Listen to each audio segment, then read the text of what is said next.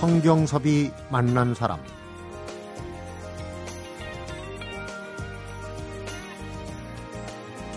한여름에 피는 꽃이라 서늘한 곳을 좋아할 것 같지만 해바라기가 좋아하는 곳은 정작 양지 바른 곳입니다.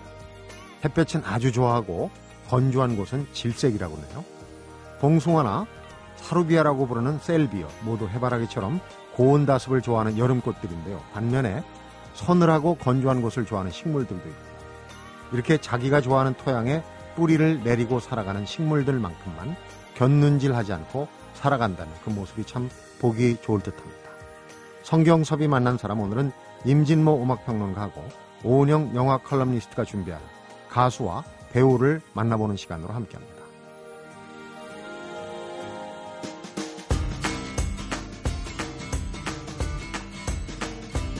가수를 만나다 임진모 음악평론가 나왔습니다.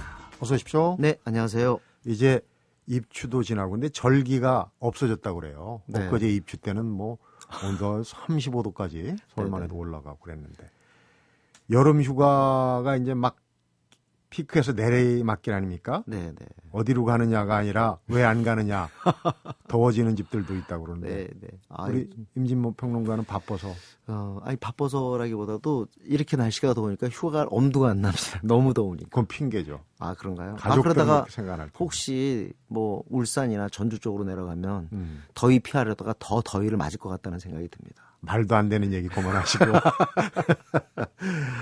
자 오늘 가수를 만나보겠습니다. 해바라기인데 네, 네. 원조 해바라기 이정선 씨는 우리가 만나. 네, 이정선 씨 음악 얘기는 했죠. 오늘은 해바라기 네. 음, 어떻게 얘기해야 돼? 이기라고 그래야 되나요? 이기라기보다는 이주호의 해바라기가 맞겠죠. 이주호. 네. 그 전에는 김의철 씨가 만들었고 또 이정선 씨가 주도했던 해바라기가 있고 그때는 이제 김영미 그리고 또 한영애 그리고 이광조 그리고 어 이주호 씨가 이제 나중에 들어오게 되죠. 네. 그러다가 이제 팀이 사실상 그러니까 갈리면서 해체되면서 이제 이주호 씨가 그 이름을 이정선 씨의 허락을 받고 네. 계속 이어가게 되는 거죠.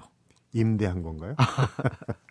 근데 음. 이주호 씨는 계속 변동이 없는데 그 듀엣 멤버는 네. 몇번 바뀌었어요. 거의 뭐 80년대 라나의 로스포가 됐죠. 음, 거기는 뭐 혼성입니다만 이조실 중심으로서 끝없이 이제 그 듀엣의 파트너가 바뀌게 되는데 그래도 우리 그 기억 속에는 유익종과의 네. 듀엣은 아주 깊이 남아 있죠. 두 분은 외모도 상당히 대비가 돼요. 아 그래서. 그런가요? 네. 이주호 씨는 좀 예. 듬직하니 덩치가 있으시고 근데 트윈 폴리오 이후로 아마 우리 남성 듀엣 중에서 가장 두 사람의 음색이 차이가 나면서 그 두 음색이 모두 조화롭게 어, 뭐랄까 기억돼 있고 각인돼 있는 팀은 없었을 거예요. 네.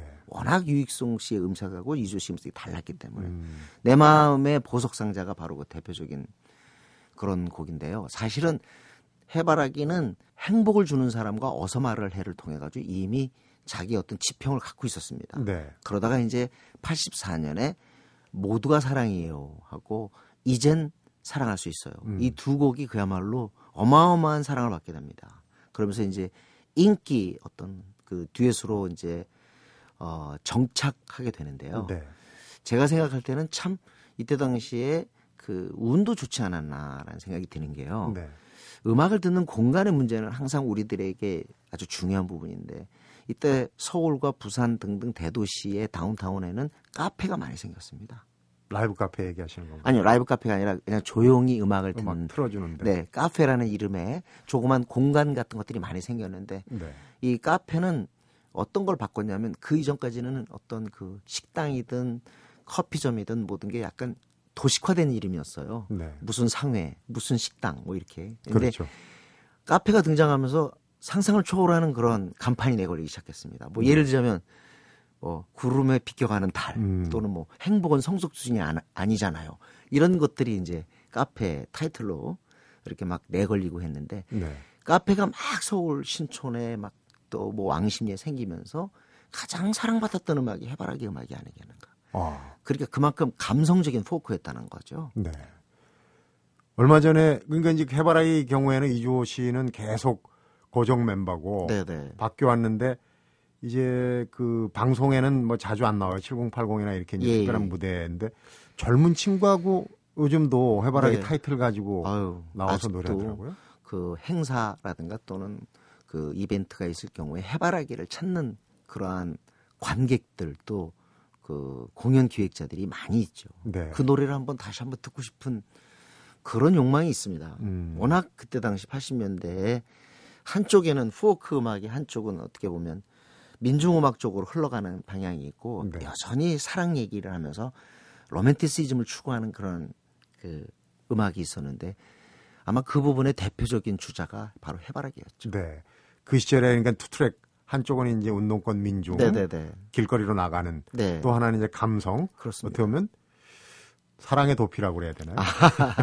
그런데 어차피 대중음악의 영원한 주제는 사실은 사랑이라는 거죠. 네. 어떻게 보면 사랑이라는 것이 우리가 아무리 해도 부족하고 아무리 얘기해도 그, 그야말로 다 할 수 없는 거. 네, 다할 수 없는 것이 사랑이기 때문에 그거에 어, 집중해서 더 폭넓은 사랑을 받지 않았겠나. 음, 유독 사랑 내용 네네. 제목에도 이제 사랑이 직접적으로 들어가 있는 그런 곡들이 많은데 아까 얘기했어요. 이제 음. 그 80년대 대단한 히트를 기록했던 사랑이 들어가 있는 노래 중에 먼저 한 곡을 좀 들어보겠습니다. 모두가 사랑이. 사랑이에요. 근데 이 노래가 그때 당시에 사랑 받을 때 참 나름대로 저는 쇼킹했다고 생각하는 게 신문의 마지막 면이 주로 방송이나 연예 기사가 신문의 마지막 면이 네. 있었어요.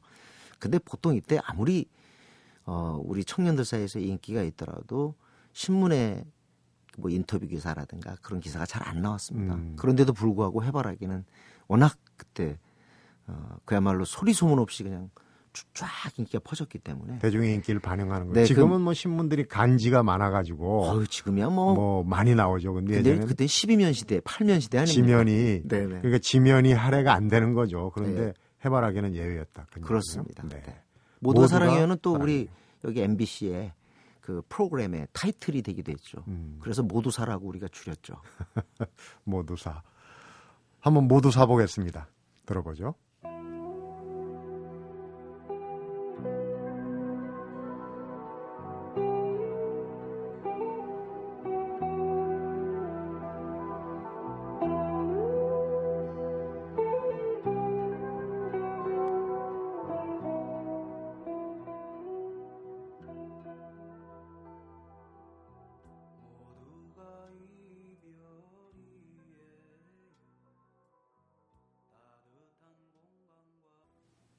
해바라기가 이렇게 긴 세월 네, 유지되어 오는 건 아무래도 이제 이주호 씨의 네. 실력, 그렇습니다. 또 카리스마, 네, 작사, 작곡, 연주, 노래까지 다 하지 않습니까? 1인 사역. 어, 항상 음악가들한테 이렇게 저 경이롭다는 그런 생각을 하게 되는데 어떻게 이렇게 아름다운 멜로디를 갖다 줄줄이 음. 그야말로 진짜 샘솟듯 뽑아내는지 참 저는 항상 이 음악이 요술이 아닌가 생각이 들어요. 노랫말도 네. 너무 좋아가지고 상도 많이 탔던 걸로 아이 그럼요. 그리고 특히 사랑이기 때문에 좀 건전한 것도 있고 안전하기도 했고 네. 그렇기 때문에 가사 부분에서도 상당히 뭐랄까 사랑받았던 그런 팀이 해바라기죠. 음. 근데 이제 그 역시 그 유익종과 이주호가 만났을 때를 기억해서 그랬는지 이제 계속 둘이 좀 만나야 되지 않겠느냐라는 생각을 지금 따로 사람들이- 활동하고 있죠. 아, 그러면. 지금은 완전히 뭐 이제 같이 안 합니다만은 그때 이제 842 지금 모두가 사랑해요를 들을 때는 유익종 씨가 없었죠. 네. 그때 이미 개인차가 컸기 때문에 둘이 같이 할 수가 없었는데 그때 뭐 이제 기자가 좀 앞질러서 어 유익종과 이조가 만난다 그런 기사가 나가게 되죠. 네. 그러면서 이제 두 사람이 재결합을 하게 되는데 그때 나온 게 이제 86년에 내 마음의 보석상자입니다. 음. 아주 그 대단한 명곡이죠 사실. 네. 그래요. 그때 사랑은 언제나 그 자리에라는 곡도 있었고 너라는 곡도 사랑을 받았고 중 그 86년에 다시 한번 해봐라 인기가 또 폭발하고요. 80년대 내내 사랑을 받게 되죠. 그 뒤로 또 사랑으로라고 하는 잊을 수 없는 정말 불후의 빅히송이 나오게 됩니다. 네. 사랑으로는 노랫말은 참 네. 좋은데 네. 스토리가 좀 기구한 스토리가 있더라고요. 음. 보니까 이 청소하는 아버지 일 나가신 네네. 뒤에 이제 내 자매가 그 나쁜 선택을 네. 해가지고 뭐 막내가 네. 혼자 목숨 네. 잃고 뭐 그런 얘기가 있는데 노래 가사로는 전혀 짐작을 못 하는데 근데 이호 그 씨가 그 사건을 보고 이런 곡을 만들었다고 하죠. 네. TV에 나와서 한번 그거를 밝힌 적이 있었는데 그거 어떤 배경과 관계없이 가사가 너무 아름다웠고 네. 사실 곡조 자체가 참 뭐랄까요 그 들으면서 편안한 정도가 아니라 뭔가 어 사색적인 분위기까지 이렇게 음. 우리한테 이렇게 제공했다고 저는 생각하는데 제가 그때 들은 얘기가 있습니다. 그때 여전히 이제 그 도매상 우리 그 음반 유통에서 도매상의 역할이 굉장히 컸었는데 네. 한 도매상 관계자를 만났어요. 그랬더니 이 해바라기의 음반이 많이 팔리는 데는 종교인들의 그 성원이 있었다. 어허. 이게 무슨 얘기냐면 우리 보통 이제 종교를 갖고 있는 사람들은 어, 이렇게 판가게 들어와서 다시 말하면 이제 앨범 매장에 들어와가지고 살 음반이 마땅히 없어요. 그런데 가장 어떤 그런 뭐랄까 조금 성스러운 그런 느낌 그런 느낌을 가지고 있는 음반들이 별로 없으니까 보통 그 레코드 매장의 주인들이 해바라기 음악을 권했고 네. 또 그게 상당히 그뭐 어, 종교인들 입장에서 볼 때는 어 괜찮다 이렇게 생각이 들었던 원래 거죠. 이제 기독교에서 네네네. 믿음, 소망, 사랑 중에 뭐 제일이 사랑이다. 네네. 그런 그 성경 귀절이 있거든요. 그런 것도 맞고 메시지도 맞고 더 중요한 건 곡의 분위기가 은근히 이 해바라기 음악들이요 성스럽고 네. 우리를 아주 그냥 뭐랄까 조금 엄숙하게 하는 그런 면도 있었다는 음. 거죠. 그래서 특히 이제 기독교 그런 어떤 종교 관계자들이 해바라기 음반을 굉장히 인정하고 또 많이 샀다 하는 그런 네. 얘기를 하더라고요. 이제 노래 가사뿐만 아니라 곡조가 네. 우리 뭐 아시는 분들은 다 알겠지만 세계 3대 테너 네. 오스카레 라스가 이 사랑으로를 그렇습니다. 취입을 했어요. 네, 직접 맞습니다. 불러서. 예. 하여튼 뭐 이때 당시에 그 공연장이든 무슨 행사든 간에 사랑으로가 빠짐이 없었죠. 90년, 91년. 이게 8, 9년인데 90년, 91년, 92년. 하여튼 서태지와 아이들의 나나라로 나오기 전까지는 정말 그 시기를 풍미했습니다. 네. 제 개인적으로 고백을 하자면 노래방 가서 네. 한 1분 정도 남잖아요. 예. 뭐 친구들이랑 네, 가든 네. 가족들이랑 가든 사랑으로가 노래가 길어요. 그리고 그렇습니다. 가사 내용이 예. 마무리하기 아주 좋습니다. 손잡고 그래서 한 1분이나 30초 남으면 음. 꼭이 노래를 합니다. 언젠가는 저 우리 저 성경섭 선배의 그 라이브 그 노래방 실력을 한번 확인을 해야 되겠습니다. 이제 실력이 많이 줄어가지고 요새는 제가 얘기합니다. 친구들이 네. 노래방 가자고 노래를 잊은 카나리아다. 아, 이것도 무슨 또 이렇게 갑자기 너무 나갔나요? 네. 오늘 가수를 만나다 해바라기 이주호 씨를 얘기를 쭉 들어봤는데 사랑으로 네. 좀 길긴 합니다만은 마무리 하겠습니다. 어떻게 보면 80년대 감성 포크, 로맨틱 포크의 정점에 있었던 팀이 해바라기고 80년대 분위기를 아시려면 해바라기 음악을 챙기는 게 좋습니다. 네. 임진모 씨였습니다. 수고했습니다. 네, 고맙습니다.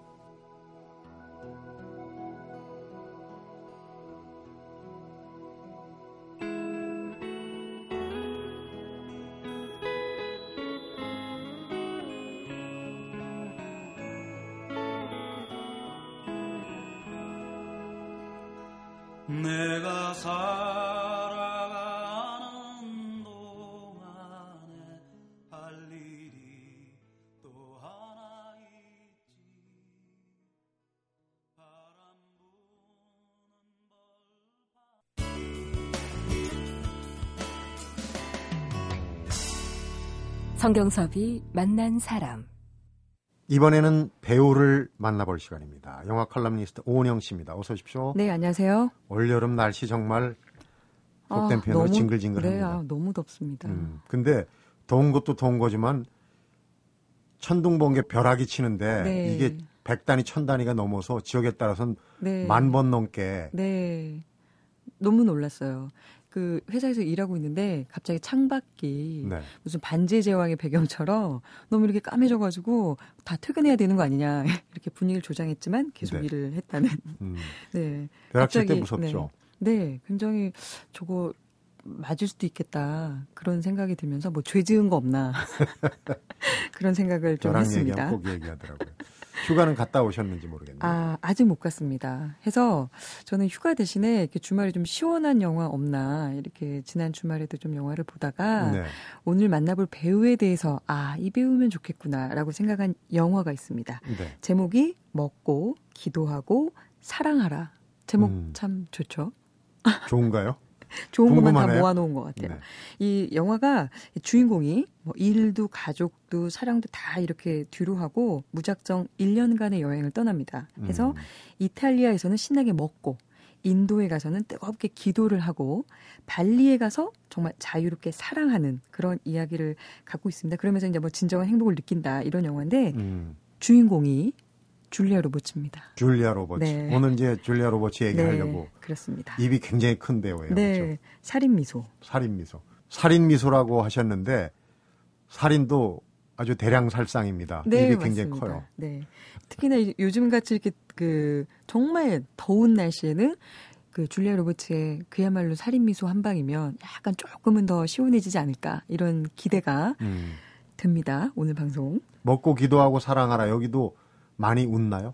굉장히 많이. 웃습니다. 아. 왜냐하면 여주인공이 그렇게 먹고 기도하고 사랑하면서 진정한 행복을 찾으면서 스스로 즐거운 표정을 굉장히 많이 짓기 때문에 네. 영화 보면서 그냥 같이 이렇게 좀 웃게 되는 그런 좀 힐링 무비 그런 음. 느낌을 받았었어요. 그렇군요. 이 영화 혹시 뭐 휴가 앞뒤 계획이 있으시건 혹시 또 없으시건 간에 한 번쯤 보시는 것도 굉장히 좋을 것 같네요. 네, 네. 대리만족이네요. 네. 음.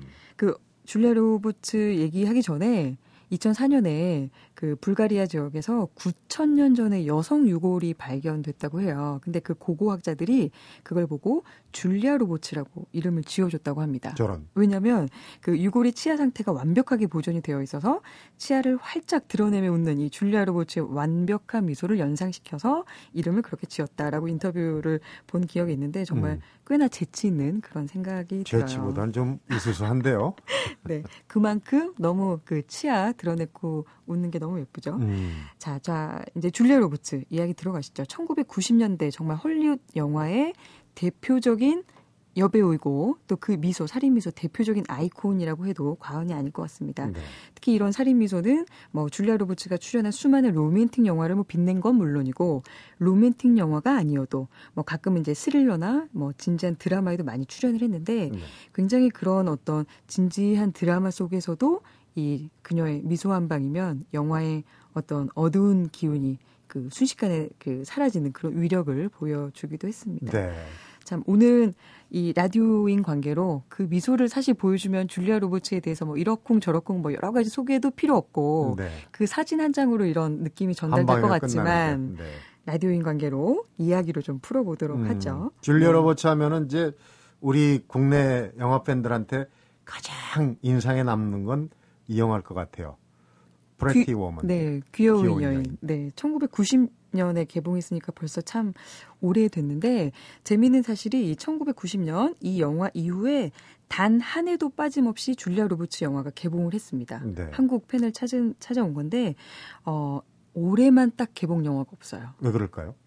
지금 이제 촬영 중이고 뭔가 이렇게 개봉에 대한 일정이 좀 안 맞은 것 음. 같아서 빠르면 2014년 내년 봄에 새로운 영화가 개봉을 할 것 같습니다. 네. 차기작이 August라는 영화인데 메릴 스트립과 어, 모녀 관계로 나오는 영화라고 해요. 휴먼 네. 드라마인데 정말 이 두 막강 여배우의 이름만 들어도 벌써 기대가 되는 영화인 것 같습니다. 이 영화가 우리나라엔 또 뭐 제목이 바뀌어서 개봉이 수도. 수도 있으니까 네. 어, August 기억하지 마시고 줄리아 로버츠 신작 기억하시면 좋을 것 같고요. 음, 이렇게 해서 이제 뭐 정말 올해 유일하게 공백이 생긴 거거든요. 이 개봉 영화 중에. 네. 그래서 어, 라디오로나마 줄리아 로버츠 어, 기억하는 시간을 가지면 좋을 것 같아요. 네. 메릴 스트립하고 줄리아 로버츠 뭐 막상막하예요. 난형난제인데 이제 여자분 둘이니까 네. 어떻게 표현해야 할지. 메릴 스트립만큼 영향력 있는 줄리아 로버츠 또 줄리아 로버츠 이상으로 연기력이 또 뛰어난 두 분의 네. 영화인데 기대가 되죠. 되네요. 네.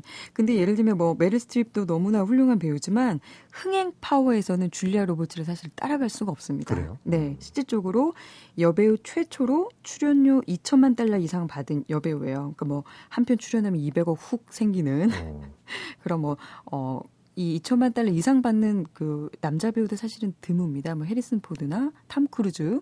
뭐 그리고 짐 캐리, 뭐 기타 몇 명, 뭐 10명 안짝으로 알고 있는데 하여튼 뭐 10위권 네. 들어가겠군요. 여배우 중에서는 최초로 이 2천만 달러 클럽에 그 이름을 올린 걸로도 유명을 하죠. 네. 자, 이렇게 줄리아 로버츠가 굉장히 뭐 흥행으로나 뭐 인기면으로나 뭐 외모는 물론이고 연기도 사실은 곧잘 하는 배우로 굉장히 유명한데 요런 데에는 좀 유전적인 면이 있는 것 같아요. 네. 그 엄마 아빠가 뭐 세일즈맨, 부동산 중개인 이렇게 굉장히 평범하신 분이었는데 본인들이 연기를 되게 좋아해서 연기 워크숍을 이렇게 동네에서 했대요. 그러니까 네. 그야말로 조기 교육의 어떤 수혜자인 거죠. 그리고 본인의 줄리아 로버츠의 오빠 에릭 로버츠 주로 이제 뭐 다크나잇에도 나오고 악역 좀 전문으로 나오는 배우인데 오빠도 배우고 그 오빠의 부인도 배우고 오빠 그러니까 그 에릭 로버츠의 딸이죠. 네. 그 조카도 배우고 참 이렇게 뭔가 영화 집안 그리고 심지어 본인의 남편도 촬영 감독 그 데니얼 모도라고 음. 어, 촬영 감독하고 결혼을 했기 때문에 그야말로 완전 뭐 영화 집안을 꾸리게 된 것 같아요. 네. 그런데 이제 이 귀여운 여인의 어, 주인공 사실 역할은 거리의 여인이에요. 네. 이 캐스팅하면서 줄리아 로버츠까지 오는 그 과정의 일화가 참 재밌다. 네. 원래는 뭐 멕 라이언이나 샌드라 블록, 제니퍼 코넬리 요런 분들을 제작자 쪽에서는 원했대요. 근데 뭔가 이 거리의 창녀 역할이 싫다라고 해서 거절을 했고 예를 들면 뭐 조디 포스터나 브룩 쉴즈 같은 사람들은 뭐 본인이 하고 싶다라고 했는데 이미지가 좀 안 맞아서 인연이 되지 못하고 줄리아 로버츠가 최종 결정자가 됐는데 네. 이렇게 뭐 사람 운명은 다 인연이 있는 것 같습니다. 역할 음. 운 같은 거. 그렇죠. 이 영화를 통해서 정말 그야말로 빵 터졌죠. 귀여운 연인 줄리아 로버츠. 음. 그 이후에 뭐 내 남자친구의 결혼식이나 노팅힐 또 그리고 Runaway Bride 이런 어 3연타석 홈런이라고 해야 될까요? 이 로맨틱 코미디 여왕으로 군림을 했습니다. 네. 자, 이렇게 그 중에서 이제 노팅힐 같은 경우는 어 최고의 로맨틱 코미디라는 그 찬사와 함께 뭐 아카데미 영화제에서 뭐 이 상 수상 nomination도 되고 굉장히 어떤 연기력으로 다시 평가받는 그런 음. 계기가 되기도 했었죠. 네. 줄리아 로버츠 영화 중에는 좀 색깔을 달리하는 영화도 꽤 있는데 그 중에도. 음, 그 현실 참여라고 그러나요? 네. 에린 브로코비치, 에린. 브로코비치 이 네. 영화가 또 줄리아 로버츠한테는 어떤 전기가 되는 영화가 네. 맞아요. 이 뭔가 주인공이 두 번의 이혼 경력이 있고 생계의 곤란을 겪고 있는데 대기업을 상대로 해서 굉장히 긴 싸움을 해내 해 나가는 그런 그러니까 스스로의 길을 뭐 개척해 가는 그런 강한 모습 그런 거를 보여주는 이미지였기 때문에 어 줄리아 로버츠가 좀 말랑말랑한 것만 할 줄 알았더니 이렇게 좀 진지한 연기도 잘 하는구나라는 음. 평이 있어서 어 이 영화로 아카데미 여우 주연상을 드디어 수상을 하면서 굉장히 그 수상식에서 너무 흥분해서 수상 소감을 계속 혼자 오래 하면서 약간의 빈축이 있었지만 그 모습도 귀여웠다라는 평을 받는 그런 장면도 있었습니다. 네. 뭔가 이렇게 신데렐라나 로맨틱 퀸이 아니라 깊이 있는 무게감 있는 배우다라는 입지를 다진 계기가 됐었죠. 음. 네.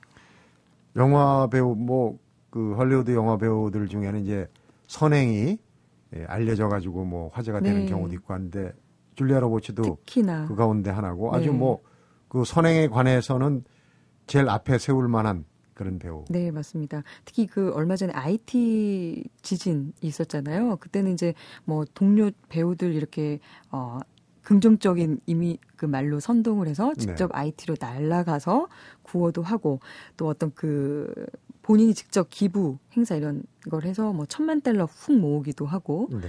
어, 직접 이렇게 되게 앞장서는 그리고 이제 뭐 유니세프 일도 하고 하는데 얘기를 들어보니까 뭐 마틴 루터킹 목사하고 또 인연이 있더라고요. 그러니까 그래요? 줄리아 로버츠가 음. 태어났을 때 집이 좀 가난해서 이 마틴 루터킹 목사의 아내가 그 줄리아 로버츠의 병원비를 대줬다는 일화가 있어요. 네. 그래서 그런 것 때문에 본인이 도움을 받은 거에 대해서 베풀어야겠다라는 게 어렸을 때부터 굉장히 머리에 있었다라는 그런 인터뷰를 본 적이 있습니다. 빚을 갚는 거네요, 네. 평생. 스타가 돼서 막대한 기부금으로 굉장히 후하게 은혜를 갚았다라는 음. 얘기도 있죠. 네. 살인 미소라고 했는데 얼마 전에는 악역을 또 맡았어요. 네. 아주 의외로. 백설공주입니다. 백설공주. 작년에 개봉된 영화인데 백설공주가 아니고 그 나쁜 새엄마 역할을 음. 맡았습니다. 해서 뭐 물론 이 영화에서 새엄마지만 뭐 예쁘긴 하지만 나이가 일단 있기 때문에 뭔가 이렇게 젊고 예쁜 백설공주 시기하고 미워하는 역할이었고 네. 또 이렇게 막 그 거울 보면서 내가 제일 예쁘지 않아? 뭐 이러면서 그 거울을 이렇게 그 압박하기도 하고 음. 주름 신경 쓰고 그러면 그런 어 역할을 맡았는데 뭐 그래도 결코 이렇게 미워할 수 없는 악역이라고 해야 될까요? 그런 네. 어떤 귀여운 이미지는 계속 있었고 이렇게 뭔가 나이, 뭐 주름, 역할이 연연하지 않고 나이 들고 있으면 굉장히 유연한 자세로 이렇게 폭넓은 연기를 보여주는 게 굉장히 팬의 입장에서는 뿌듯했던 그런 네. 영화였어요. 악역이면서 귀여운 악역하면 영화에는 좀 마이너스 아닙니까? 혹시? 아, 살짝 그런 면이 있었습니다. 네. 나빠 보이지가 않았기 때문에. 음. 네. 어쨌든 간에 줄리아 로버츠 참 영향력 있는 배우라는 생각이 드는데 네. 내년 개봉이 예정돼 있는 어거스트 제목이 혹시 바뀔지는 모르겠지만 네. 메릴 스트립과 아, 함께 연기하는 그 영화가 좀 기대가 됩니다. 오늘 만난 배우는 줄리아 로버츠였습니다. 영화 칼럼니스트 오은영 씨 수고하셨습니다. 네, 고맙습니다. 성경섭이 만난 사람 오늘은 임진모 음악평론가하고 영화 칼럼니스트 오은영 씨와 함께 가수 그리고 배우를 만나는 시간으로 함께했습니다.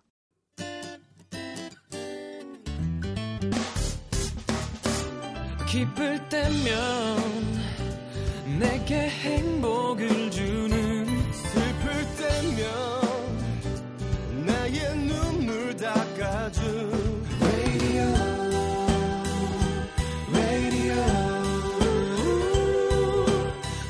당신 곁에 MBC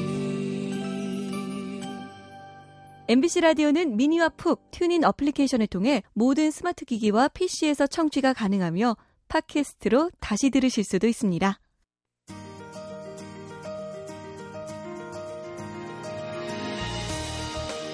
영화를 보다 보면 왜 영화 속 주인공들이 서로 오해하고 쉽사리 풀지 못하는 장면들이 종종 나오는데요. 안타까운 마음에서 얼른 속마음을 얘기해서 오해를 풀었습니다. 감추지 말고 빨리 좀 털어놨으면 속 시원하게 해명을 했으면 이런 생각이 들어요. 현실 속에서도 그런 상황을 종종 겪게 되는데 그럴 때마다 영화 보면서 안타까워했던 상황을 한번 떠올려 보는 것도 좋지 않을까 싶네요. 주말인 오늘 그런 일이 아예 없는 게 좋겠죠. 성경섭이 만난 사람 오늘은 여기서 인사드립니다.